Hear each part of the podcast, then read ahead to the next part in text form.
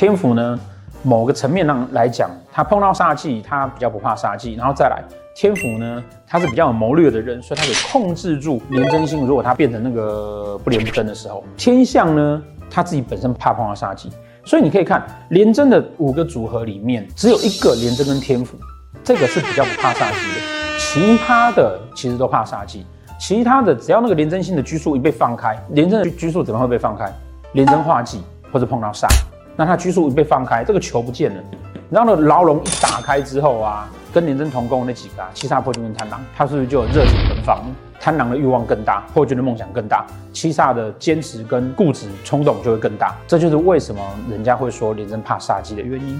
其实他就是在那个牢笼约束好自己，一切都很好。没有约束好自己的时候，那个个性反而会因为被关久了，然后爆发出来，反而会比单纯的七煞破军跟贪狼还要再严重。